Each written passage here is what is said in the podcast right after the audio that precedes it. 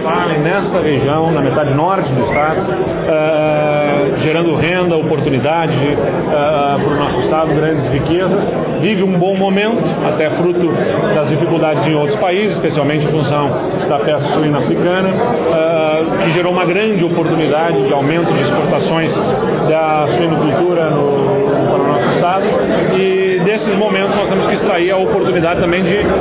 organizarmos investimentos no setor para que lá na frente a gente continue mantendo essa melhor aproveitamento do que se produz aqui, exportando mais.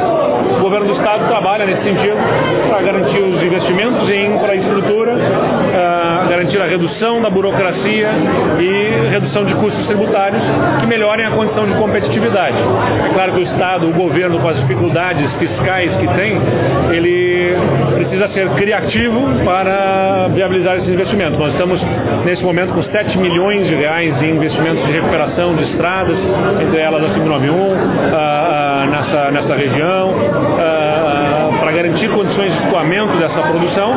e trabalhamos com uma lógica de formação de parcerias né, com o setor privado para, com concessões rodoviárias, gerar novos investimentos, assim como concessão em hidrovia vai ajudar a reduzir custos logísticos para a conexão com o Porto de Rio Grande e